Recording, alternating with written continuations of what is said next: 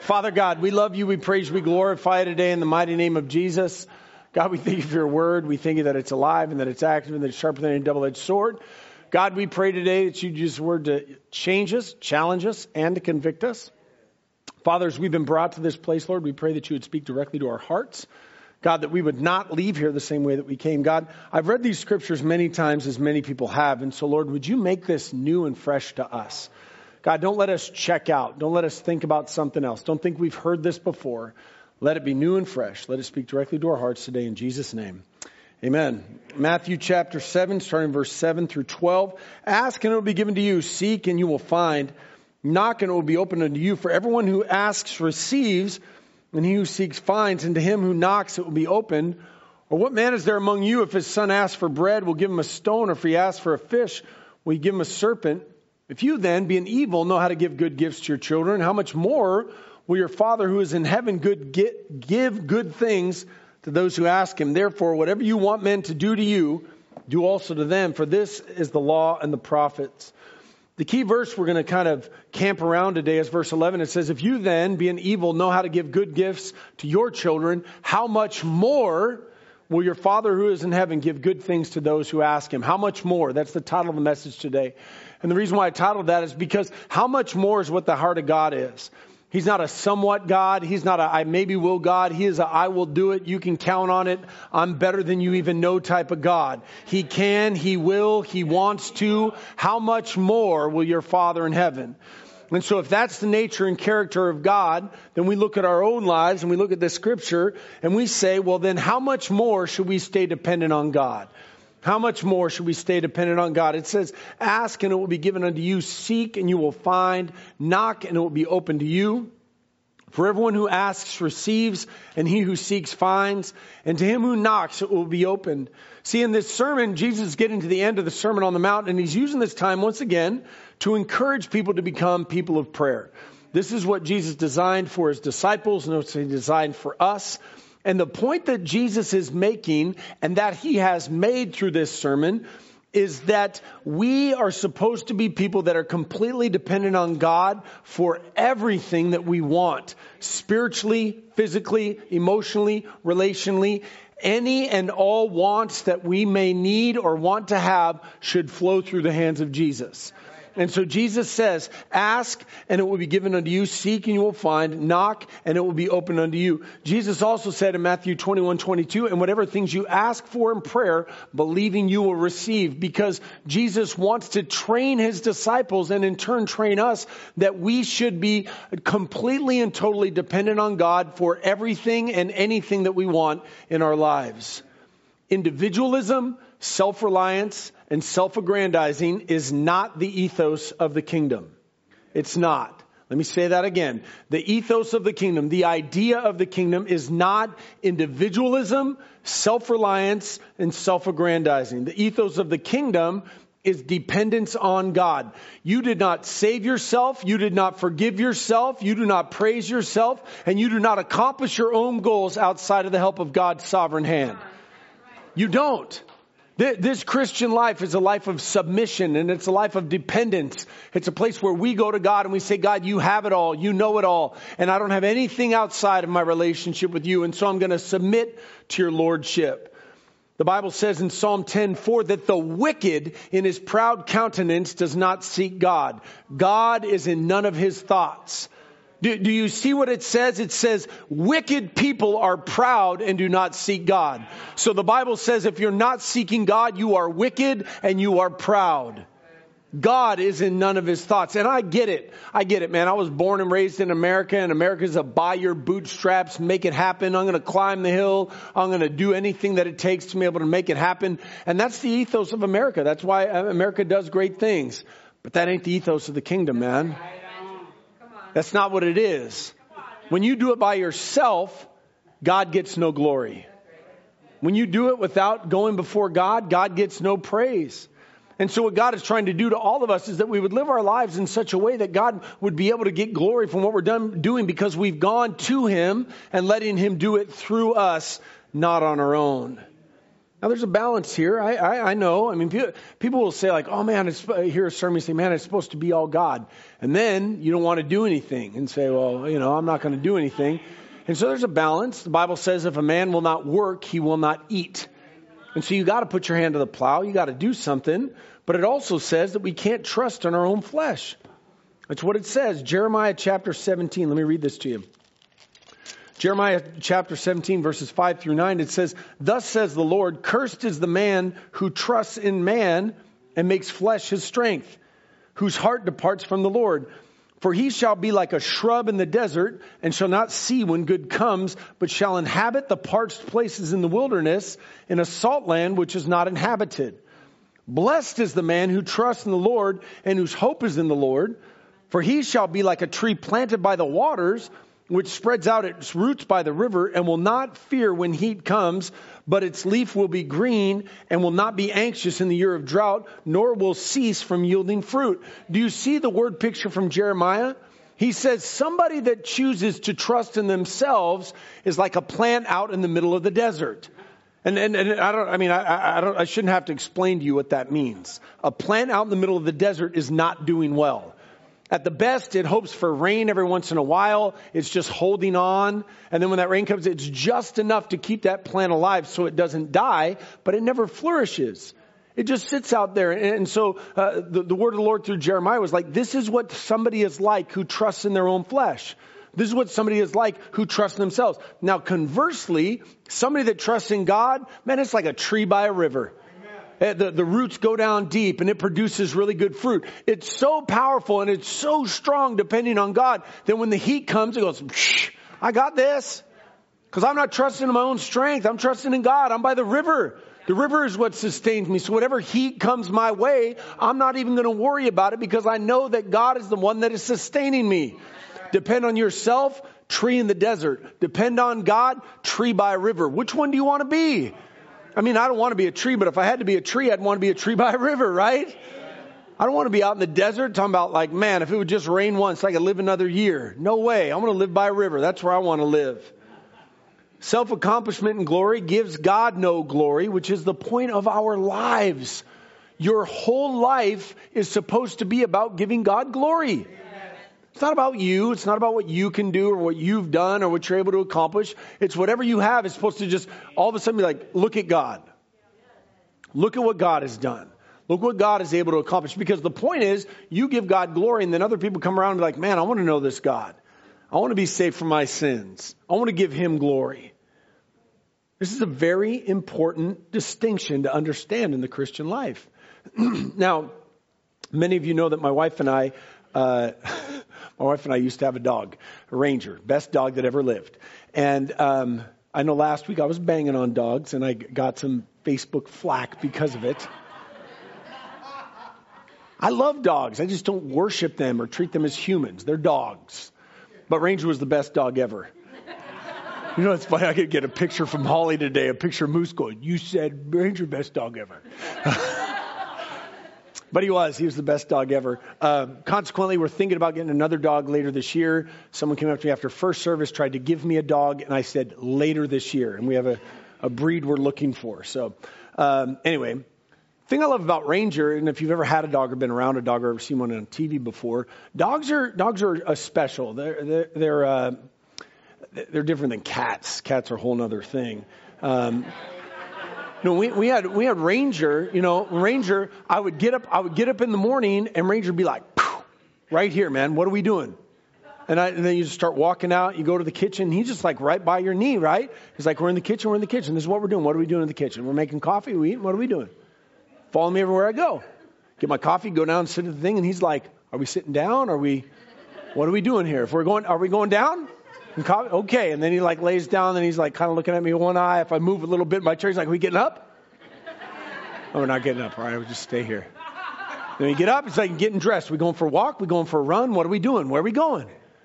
Are we, are we going out? Are we staying in? Are we going outside? Is breakfast time? No breakfast time. Okay, no breakfast time. I'm with you, but we're going back upstairs. We're going back downstairs. Everywhere we go, that's where he goes.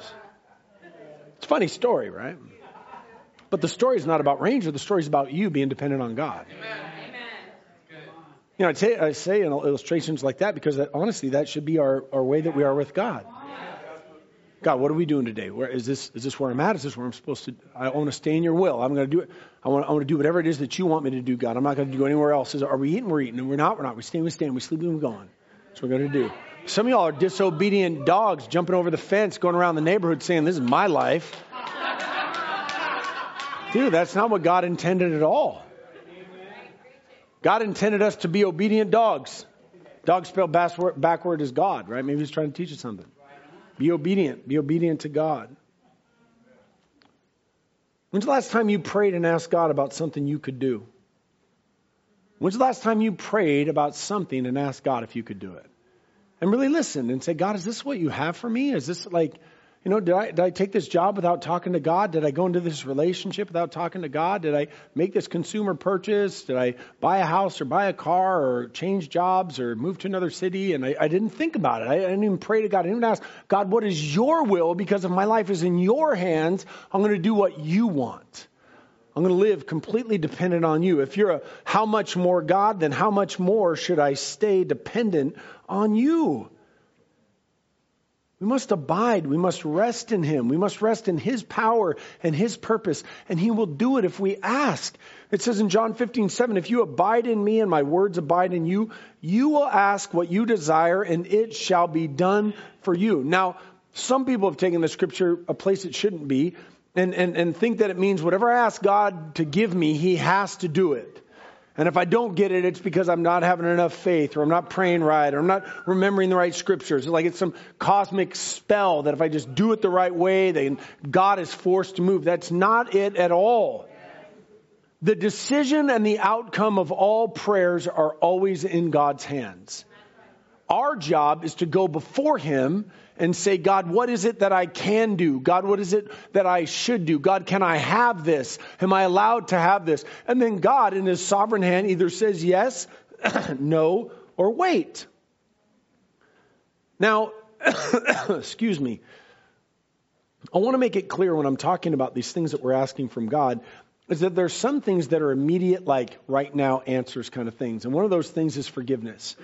If you are in sin, you're a sinner, or there's something that's wrong in your life and you've committed sin against God, and you ask for forgiveness, forgiveness is always assured right away. And, and so please don't take this part about asking, seeking, and knocking or, or how much more to think like, okay, well then I must not be forgiven because I've got to just keep asking God. I've just got to keep doing No, that's not the case at all. Psalm 86, 5 says, For you, Lord, are good and ready to forgive and abundant in mercy to all who call upon you. That's from the Old Testament. That's the nature and character of God. He's a forgiving, loving, merciful God. And so please understand that if, if there's a sin in your life that you need forgiveness from or you need forgiveness from Jesus, He's a right now forgive it every single time kind of God.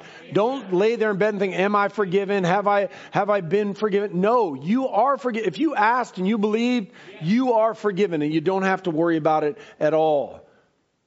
1 John 1 9 says, If we confess our sins, he is faithful and just forgive us our sins and cleanse us from all unrighteousness. And so just believe that. If you're praying and asking for forgiveness, you are forgiven. The other part is, is that when you pray to God, you've got to understand that God is always hearing you every single time.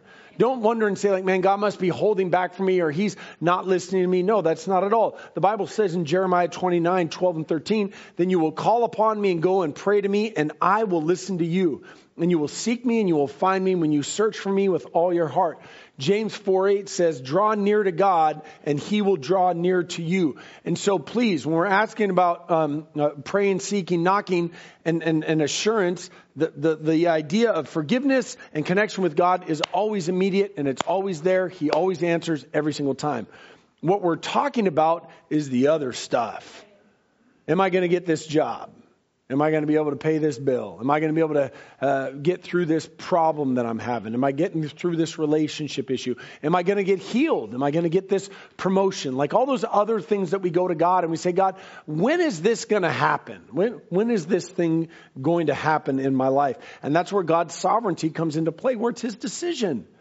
It's his decision on whether or not he wants you to do that. It's his decision on whether or not he wants you to have that. How many of you would say and agree that there have been times when God was very good to you by not giving you what you had asked for? And at the time you were frustrated and you're like, dang it, why didn't you give me this? And then later on, five years, 10 years down the road, you're like, you know what, God?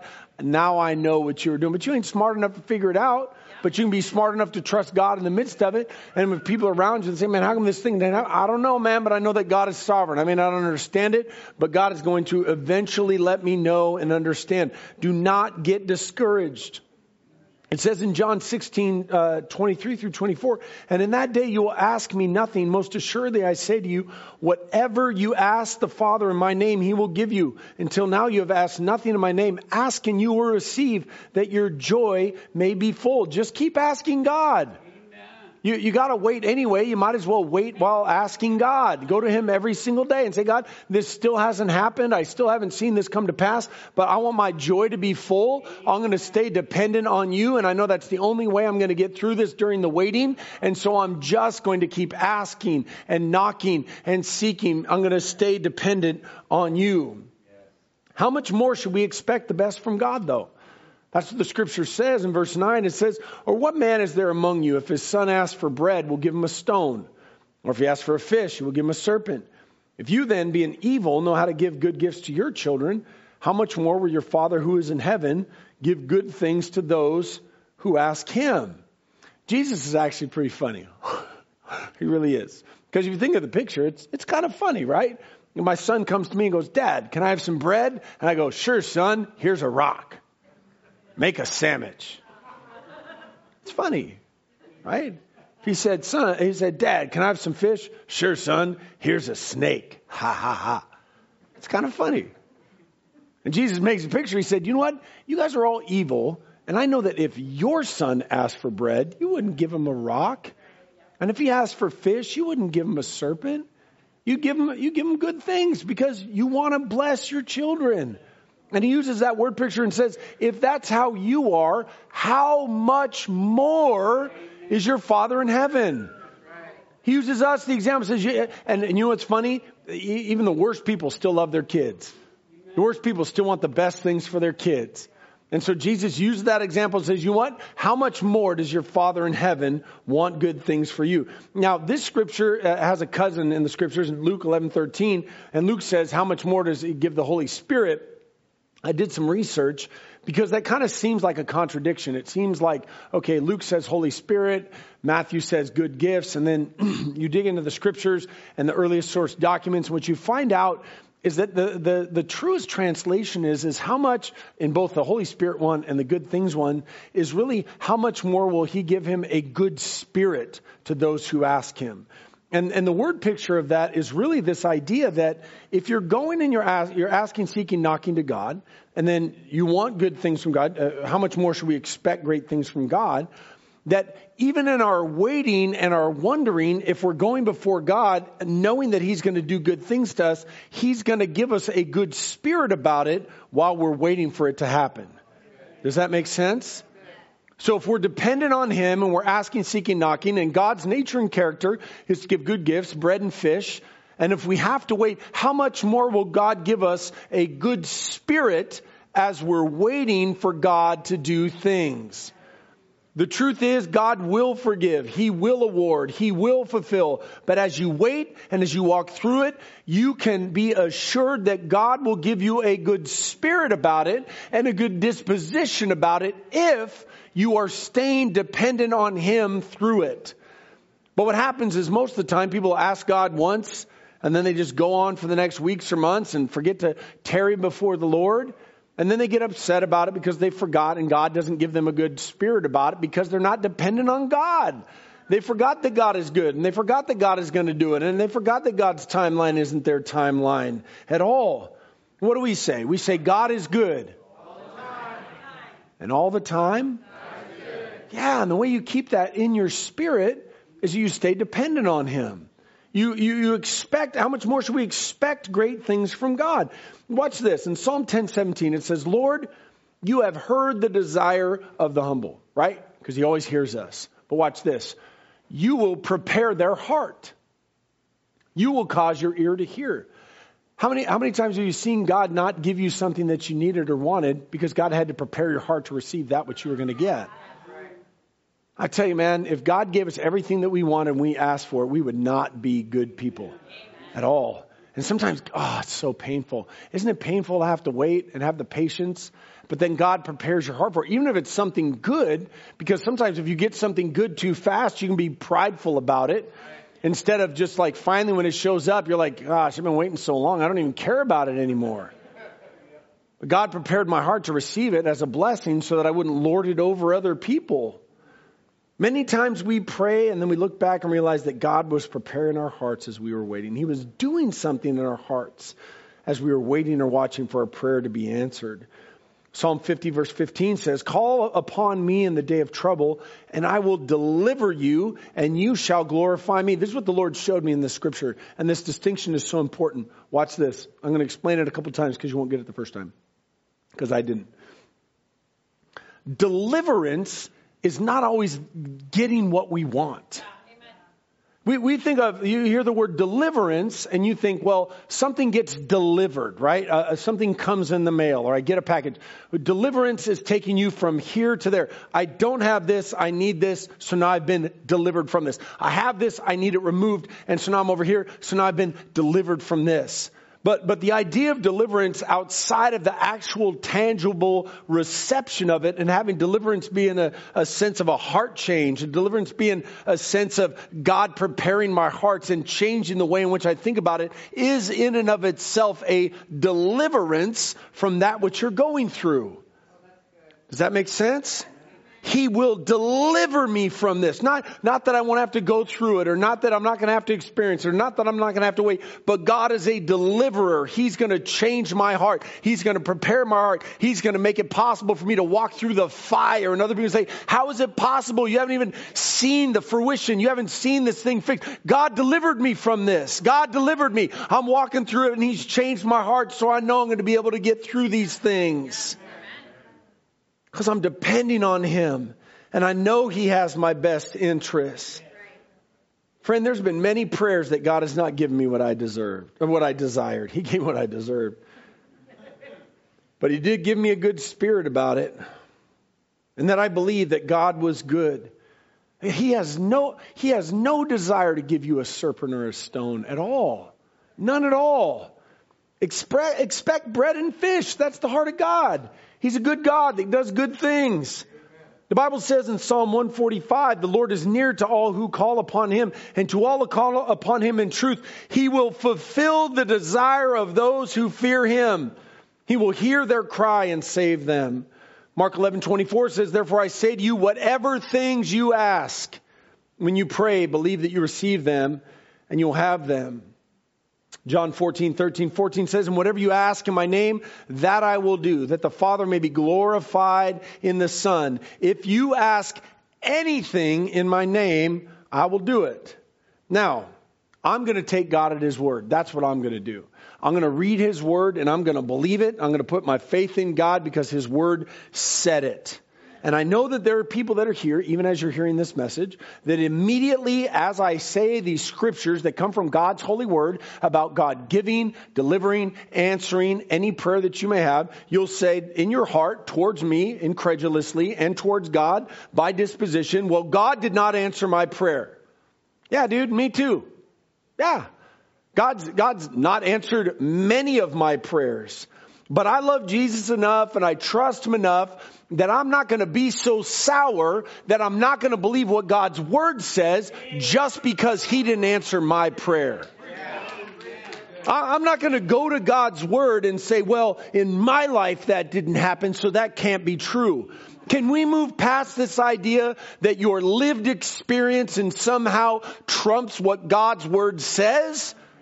You're, you, people aren't following you. You don't, you don't get to go to somebody and say, well, you know, that's what God's word. But I'll tell you, in my life, I hadn't seen that happen. And we went over it. What's going to happen is you say that in your heart or in your mouth, and five, ten years later, God fixes it and God delivers you and God makes it good. But you're all eh about it the whole entire time and make God look bad and said bad things. God delivers it and you've ruined his image all the way along instead of just waiting and saying, I'm going to keep my mouth shut because God is good all the time. And if he hasn't made it happen yet, he will make it happen. And I know your lived experience does not trump the Word of God. You don't know what I didn't get, Pastor. You don't know what I didn't get either. ah. You think for so, oh, well, if I had your life. No, you don't want my life, man. Don't, don't live this thing of looking through God's word through the lens of my life or your life. Look at God's word for what it says. You don't know my pain or my sadness or my unfulfilled desires and unanswered prayers. But for me, I've never changed what God's word said based on my own experience. There's not a scripture that says, unless you saw something different in your life. Nowhere does it say that. God's word is true and let every man be proved a liar. That's what it says. Eh, he says, My word will not return to me void. I'm going to die believing in God's word. That's how I'm going to live my life. There's more asking, receiving scriptures, but there's literally dozens in the Bible. 1 John 3, 22. And whatever we ask, we receive from him because we keep his commandments and do those things that are pleasing in his sight. 1 John 5, 14. Now this is the confidence that we have in him that if we ask anything according to his will, he hears us. And if we know that he hears us, whatever we ask, we know that we have the petitions that we have asked of him. And I believe that. Man, I believe it. I, have literally been at the foot of people's beds and watched them die and prayed and said, Lord, please let them not die. God, please heal this person. And then they died. And people say, well, I don't want you praying for me. I'm not going to change what God's word says. Just uh, if you say, man, pastor, I need a healing, will you pray for me? Like, I don't know. I pray for people and they die. Like, I'm, I'm not doing that. I don't know what God was doing. I don't know if that person wanted to die. I don't know if they wanted to go to heaven. I don't know Jesus, I mean, the, the Bible says it is appointed for man to die once, and after that comes the judgment. That's what the Word of God says. God decides when and how and when and where we go, and maybe we're fighting God on it. God says, you know what? This is their time, and it's time for them to go. But we're praying and believing as the Word says, and God says, no. But I'm not going to change what I'm going to do because God says, pray for the sick and they will get well. That's what it says. My lived experience is I prayed for people that have died, but I'm not going to stop doing it because I've also prayed for people that have gotten well. I prayed for, prayed for people that had brain tumors that disappeared, and I prayed for people that had body pains that stopped and cancers that went away. Like I've, I've, that's been my lived experience. But it's also been my lived experience that I prayed for people that died. But it doesn't matter what I've experienced. What matters is what God's word says. Here's my recommendation. Just take God at His word and quit arguing with Him about it, man. Quit, quit thinking that somehow God is only real if you memorize the whole Bible and can argue with people about it. I get, I, I hate that notion where people are like, well, where does it say that?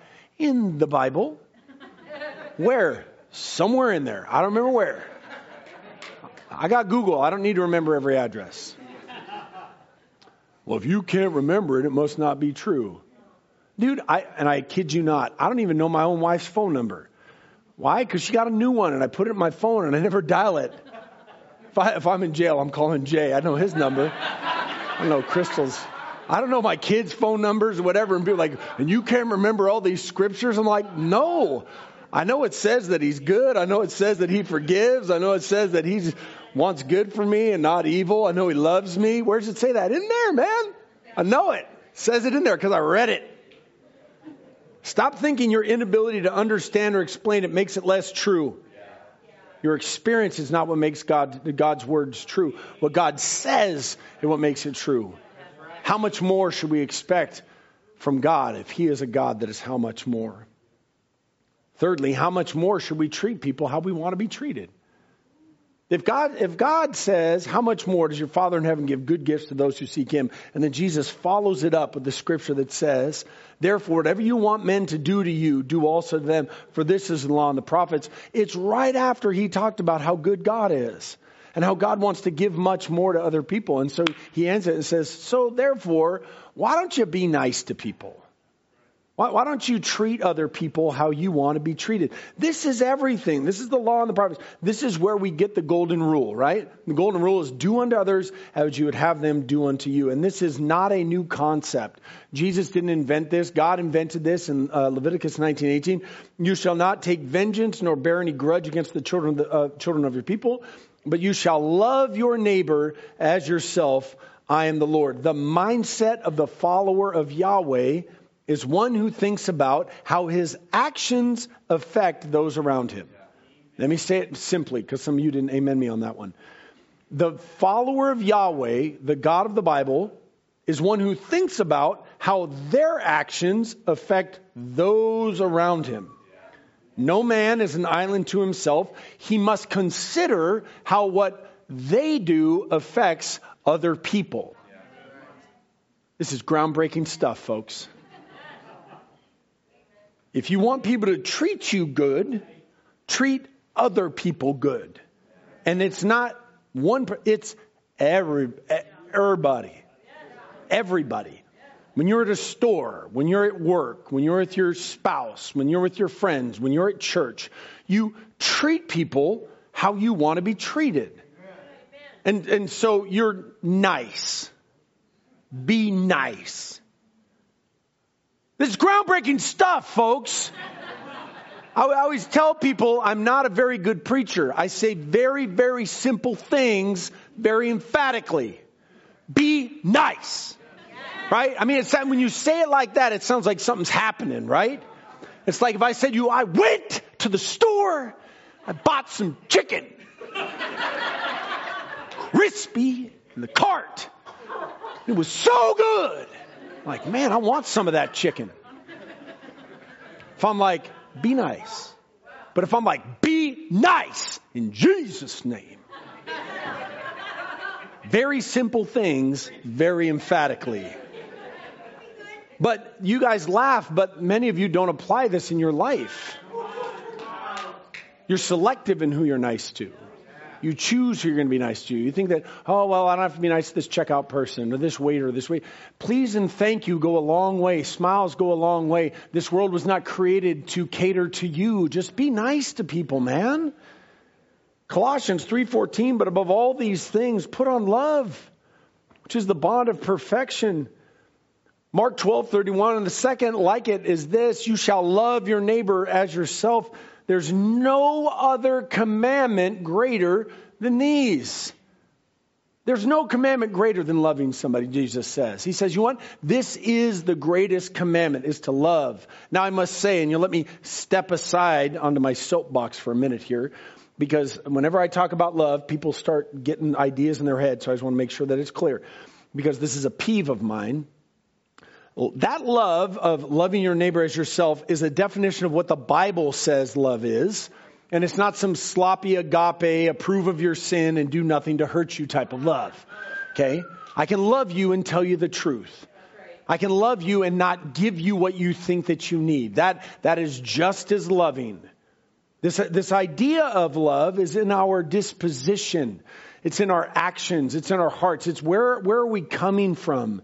But, but you can make loving decisions that other people would say are hurtful because to them on the surface it appears as if it's unloving, but it's biblical love. It's, it's a love that God designed for us to have. Now, Ephesians, let me give you an example. So you know someone that's got an addiction problem, whatever, okay? And Ephesians chapter 4 verse 32 says, "And be kind to one another, tenderhearted, forgiving one another, even as God in Christ forgave you. Now, here's the, here's the application. The application is so you've got a brother in sin, and uh, God says, be tenderhearted towards other people, forgiving other people as Christ and as Jesus forgave you. And so you go to that person and you don't go with a mean spirited heart. You go with a sense of humble brokenness and you say, bro, sis, man, you are a drunkard. And the Bible says, according to Galatians chapter 5 and 1 Corinthians chapter 6, that people that are drunkards are going to go to hell. And you say that you're a Christian and you say you want to serve God, but I'm watching you and you're drinking yourself to hell. I love you. Please. That's love. It's not love to just sit back and watch a drunkard drink themselves to hell. That's not loving at all. It's loving to confront them with a tender hearted, forgiving, kindness. 1 Peter 3 it says, Finally, all of you be of one mind, having compassion for one another. Love as brothers, be tenderhearted, be courteous. Have compassion on that brother or sister. Think about when you were addicted, or if you were, uh, were addicted, what would you want to be treated like? And give them grace and mercy and love, but don't withhold a truth that could cause them eternity. That's not loving. So when we talk about treating others as we want to be treated, we want to know the truth. We want to make heaven. We just want people to do it in a tender-hearted, loving manner. Amen? Amen. That's how I want to be treated. And we touched on this last week, but these are truths that you cannot tire of hearing at all. We've got to treat sinners and friends and family all with grace, love, and mercy. Romans 12:10 says, "Be kindly affectionate to one another with brotherly love, in honor giving preference to one another." And friend, this is in how you talk to people. I'm talking to you. Okay? We tell people this all the time. Right place, right time, right attitude, right tone. Right place, right time, right attitude, right tone. This is great. This is going to transform your relationships. How you talk to people is vitally important in every relationship that you have. And you can hold it together for eight hours at work because you got a job and you need that paycheck. And then all of a sudden you're like, bag my groceries. This ice cream's too cold. I don't want this ice cream. Come on, man, that was funny, you know? But it's a bad attitude. It's the way in which, uh, like, see, uh, is your speech seasoned with salt? Are you talking to people in the right way? Because here, here's the truth, man. Anyone can take jabs at someone. We all have things that we could say about someone. And, I, and I'll tell you, as a person, I hate being picked on. I hate it. Like with a passion. Like a deep, guttural, in my stomach passion. I hate being picked on. And that's why I don't do it. I don't do it to other people. I don't do it at all. And, and guys are the worst about this. I don't know why. They, they just think they're being funny. But it's not funny. It's not. It's just not. Like guys, you get around guys, and all of a sudden a guy walks into the group, and then the guys feel like I've got to immediately say something to take it off of myself and make this guy look bad. Now, I've grown a lot in this area. I, I don't respond how I used to when I was in college, and I know I was saved. When guys would say something to me that they're picking on me, I just right in their sternum really fast, and I'd be like, "Ha ha! It's really funny, isn't it?" Why are you hurting me? I'm like, why you want to hurt me? Let's play the hurt game. Let's go. They say something mean to me. I'm like, ah, it must be funny because of the way your ears are. Never going to change those ears, are they? Well, I was just being funny. Yeah, dude, I was being real funny too about your nose. Hey, we're playing the game, man.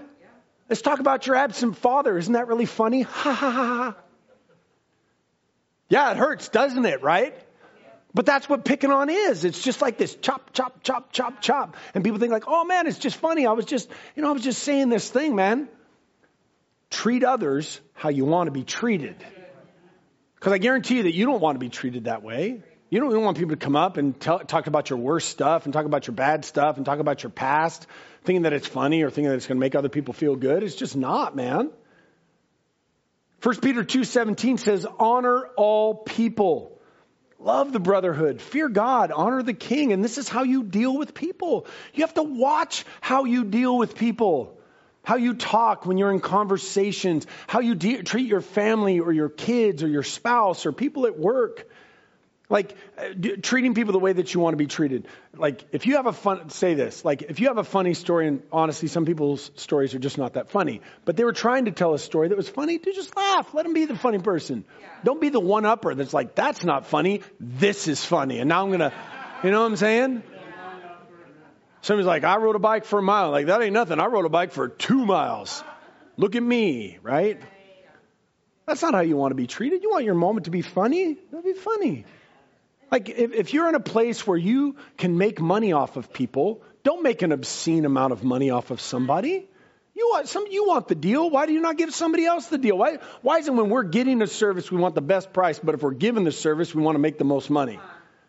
It's not godly. It's not treat others how you want to be treated. It's what the Bible says. You withhold information in relationships that benefit you. This is for somebody withholding information that you know is going to help the relationship because you want to help yourself. That's not the way that you want to be treated. The Bible says in 1 Corinthians 13 13, and now abide faith, hope, love, and these three, but the greatest of these is love. And you've got to love people enough to deal with them nicely. Wait staff, workers, anyone, just be nice. Don't, don't be the person that's always trying to get someone fired. Don't be the, I need to talk to the manager. You know what I mean? Like, come on, man. Dude, y'all all should have been talking to the manager about what I've been doing around here. You know what I'm saying? You know what he said to us? How he made us feel.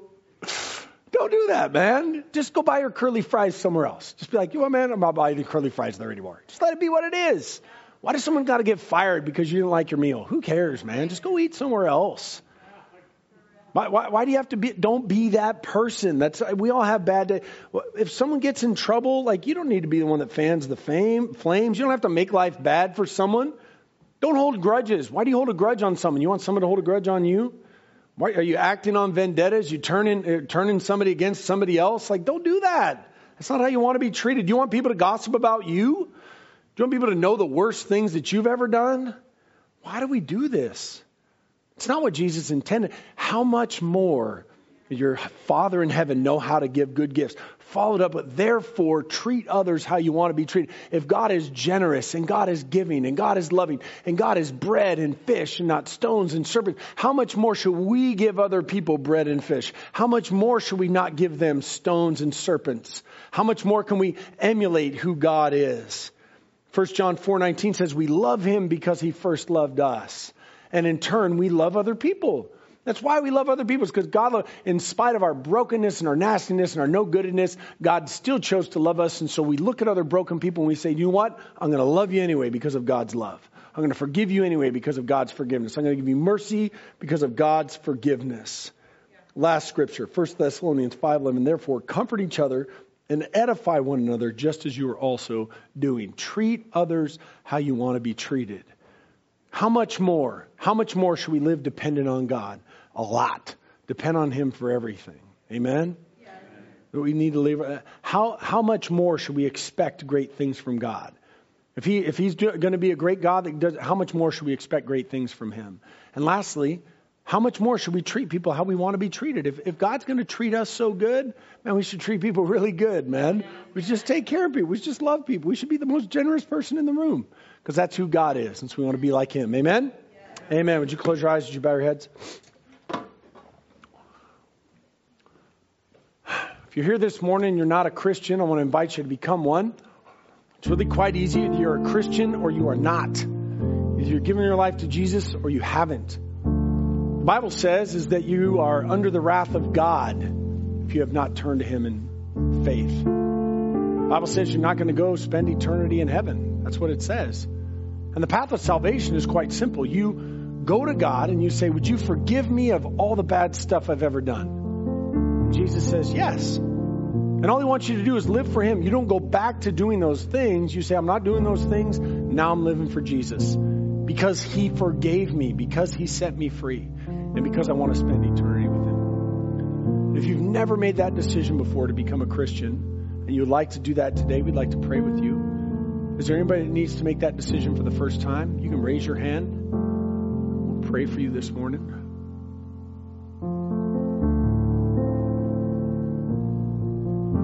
Now, maybe you've just been far from God. Maybe you prayed that, prayed that prayer before. You're like, Pastor, man, I know exactly what salvation is because I experienced it before.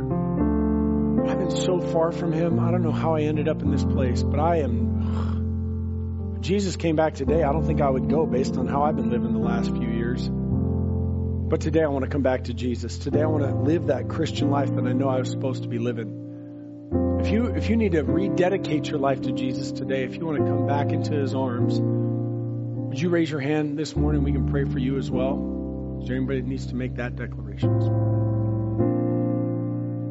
Thank you. Now for the rest of us, let's apply the sermon to our hearts. How much more should we depend on Him? How much more should we expect great things from Him? How much more should we treat other people nice? Father, we pray that we, we would live in complete dependence on you, God. That we would not do anything outside of your will, that we would stay completely dependent on you for everything. And God, we're going to expect that you're going to do good things in your timeline. And if they don't happen, we want them to, God, we're still going to believe that you're good. We're still going to trust you. God, help us to just treat people nice. just be nice to people. God, because you're so nice to us. And so we want to treat other people nice. Praise me, thank you. In Jesus' name. Amen. Amen. Go ahead and stand with me. Hey, we want to thank you so much for being online with us today. I want to remind you, if you're not a follower on Facebook, please like our page on YouTube. Please subscribe. Follow us on Twitter. Tell all your friends. Continue to watch online. We thank you for watching. We love you so much. Have a great day.